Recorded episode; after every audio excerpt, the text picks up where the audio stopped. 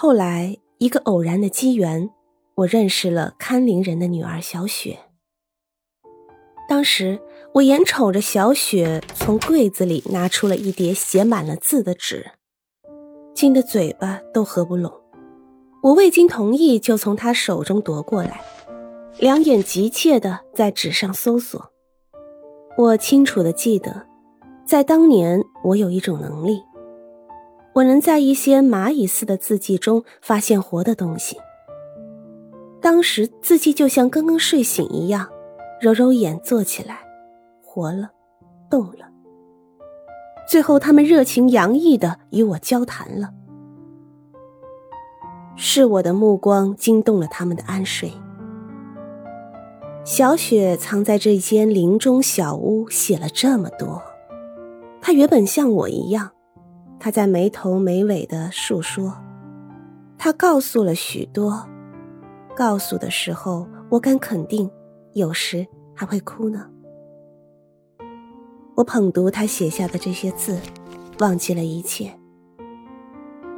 后来回忆起来，常常不敢相信这场奇遇会是真的。我发现小雪的每一次呼喊都留在了纸上。我第一次遇到了一个与我如此相似的人，这个小雪啊。我们在这几分钟里就建立了牢固的友谊。谁也没有把这么多的隐秘，他怎样气哭和欢笑，怎样思念，全告诉了我。我也会以相同的方式告诉他。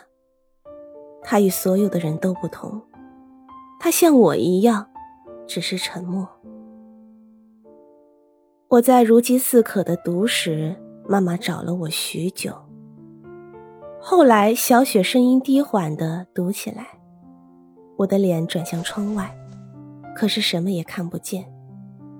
我置身于一股彩色的溪流中间，这是从未闻过的声音，等于百灵和蝈蝈、雁鸣和河水、风声、雨声相加一起的声音，它无所不包。我甚至怀疑自己以前记忆下的那一切不及这声音的十分之一。我在为小雪骄傲的同时，也明白在人世间，在离我们的城市不远处，还有一个人像我一样，不停的写，写了许多许多。我这时感激所有的人和事，感激他，这片林子，感激无色无味的风。天上的云，还有狗、妖怪、海神，未知的一切。我被突然涌来的巨大感激淹没了。这情形以前也有，但似乎不如眼前的盛大充盈。我心里那么容易漾起类似的念头。那时我会把袭来的恐惧赶走，沉浸在说不出的兴奋中。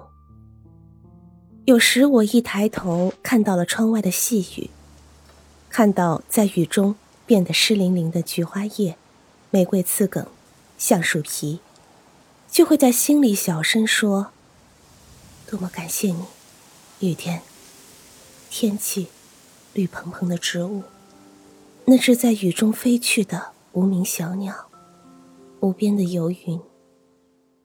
我什么都要感谢，都要感激。”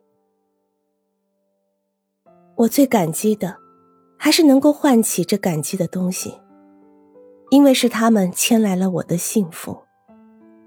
有了这幸福，我经受的所有悲痛都不算什么了。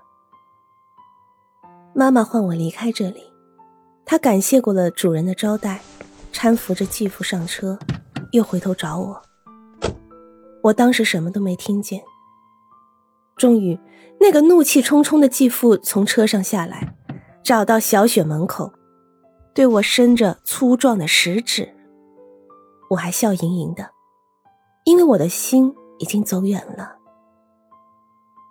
小雪低缓的声音停止了，我才看到继父暴怒的愚蠢的面孔。我迫不得已向小雪投去告别的目光。那是无比留恋的一瞥。我跨出了屋子时，小雪突然转身取了一叠纸，我飞快接过，藏在了身上。一路上无论怎样颠簸，我都能感知小雪送我的礼物。我把它放在贴近胸窝的口袋。他竟然送我这么多纸，他是何等慷慨！